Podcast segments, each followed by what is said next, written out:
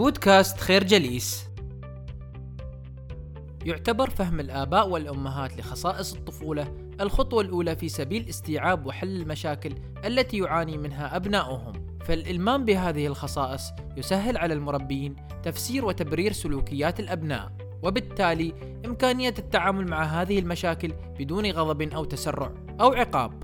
ومن أهم خصائص الطفولة هي الميل للعب والنشاط فقد يرى بعض الآباء والأمهات هذا الميل على أنه نشاط عشوائي لا فائدة منه.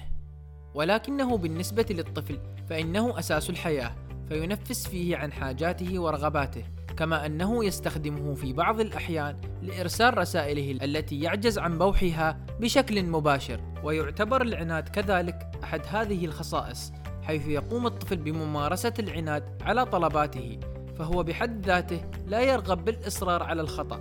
ولكنه يهدف إلى الحصول على مكاسبه وتعزيز ثقته بنفسه.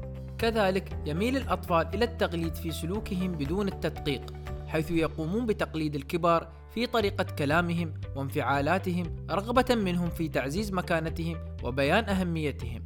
كما أنهم يقومون بتقليد قرنائهم وذلك حتى يصبحوا جزءا من المجموعة وبالتالي يحققوا الأمان الاجتماعي. ومن خصائص الطفولة أيضا كثرة الأسئلة. فالطفل يبدأ حياته كمستكشف للعالم والأسئلة المباشرة تعتبر من أفضل الوسائل ليتعرف فيها الطفل على العالم من حوله وبالتالي يطور قدراته وخبراته.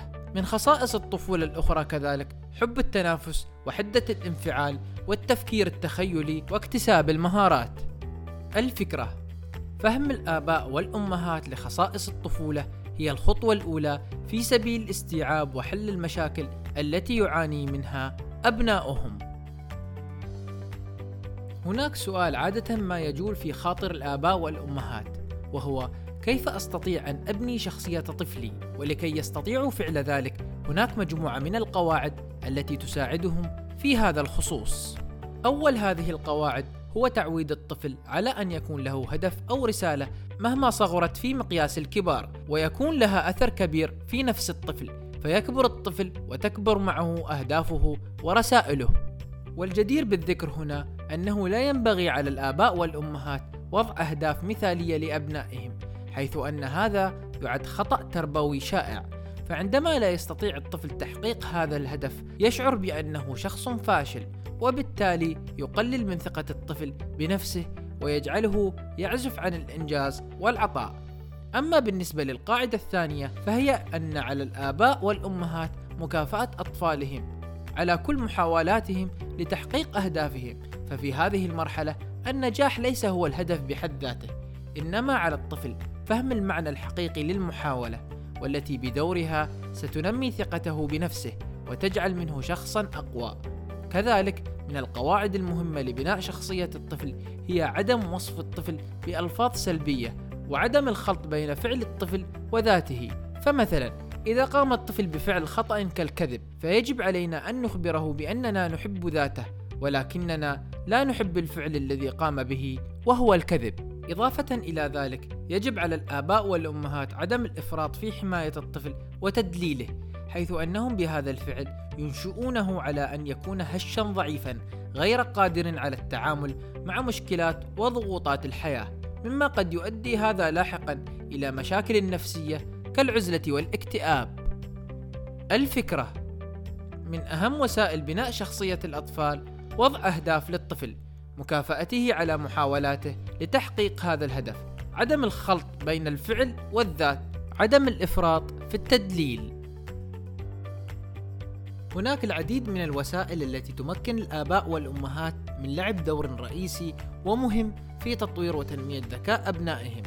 أول هذه الوسائل هي ترك الطفل يلعب بحرية وبالأخص اللعب الجماعي حيث أشارت الكثير من الدراسات النفسية إلى أهمية هذا النوع من اللعب في تطوير وإثراء شخصية الطفل وصقل مهاراته الشخصية والاجتماعية.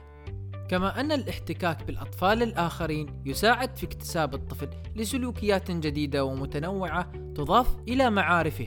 كذلك تعد رواية القصص من أهم وسائل تنمية ذكاء الأطفال، فهي تمهد وتساعد على تطوير وتمهيد الخيال لديهم، خاصة عندما تكون أعمارهم بين الرابعة والخامسة. فهم في هذه المرحلة ينتقلون من الاعتماد على والديهم إلى الاعتماد على الذات وتساعد هذه القصص في توسيع مداركهم وتربط حاضرهم بماضيهم كما أنها تهيئ الطفل على استقبال معلومات كبيرة بطريقة مسلية وبعيدة عن الملل ومن الوسائل الأخرى التي تساعد في تنمية الذكاء الرسم والزخرفة والأنشطة المدرسية. فمن الرسم والزخرفة يتعلق الطفل بالدقة والاهتمام بالتفاصيل كما أنها تساعد في تقوية قدرته على التركيز وتساعد على تطوير إبداعاته. أما بالنسبة للأنشطة المدرسية فإنها تطور شخصية الطفل وثقته في نفسه وتعلمه الجرأة ومهارات التعامل مع الآخرين وبالتالي ترفع مستواه الدراسي. الفكرة من أهم وسائل تنمية ذكاء الأطفال اللعب الجماعي، رواية القصص، الرسم والزخرفة، والأنشطة المدرسية. يعتبر النمو النفسي إحدى الاحتياجات الأساسية للطفل والذي يبدأ في سنين حياته الأولى من اعتماده وثقته التلقائية بأهله وأي خلل في هذه الثقة سيترتب عليه نمو نفسي سلبي للطفل. وبمرور الوقت يتحول الطفل من هذه الاعتمادية على الآخرين إلى الاستقلالية وتحقيق الذات حيث أن ثقة الطفل بنفسه تتولد من تدريبه على مفهوم الاستقلالية والذي يمكن أن يحقق عن طريق منح الطفل حرية التحدث والتعبير عن ما يراه مناسبا وصحيحا وعن طريق إشعاره بأنه كفء وقادر على تحقيق ما يستحق. عليه التقدير والاحترام. كذلك يعتبر النمو العاطفي مهم جدا للطفل حيث يمثل أحد أهم جوانب النمو النفسي فهو الذي يهيئ الطفل للتعامل مع تقلبات الحياة وتغيراتها. فاحتضان الطفل وتقبيله من جانب والديه وأهله يمثل نوع من أنواع الدعم العاطفي. وأثبتت التجارب أنه من لا يتلقى الحنان في صغره يصعب عليه محبة الآخرين وتقبلهم في كبره. فكما قال المثل فاقد الشيء لا يعطيه. كما أن حسن الاستماع والإصغاء للطفل عندما يتحدث أو يناقش من أهم العوامل التي تنمي الطفل عاطفيا وتبني انفعالاته.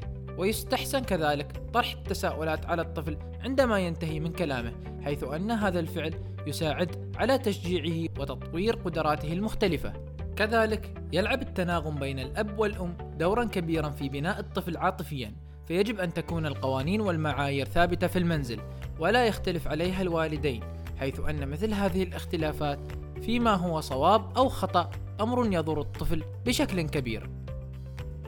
الفكرة النمو النفسي والعاطفي السليم من أهم أساسيات إنشاء أجيال مطمئنة. نشكركم على حسن استماعكم. تابعونا على مواقع التواصل الاجتماعي لخير جليس، كما يسرنا الاستماع لآرائكم واقتراحاتكم ونسعد باشتراككم في البودكاست.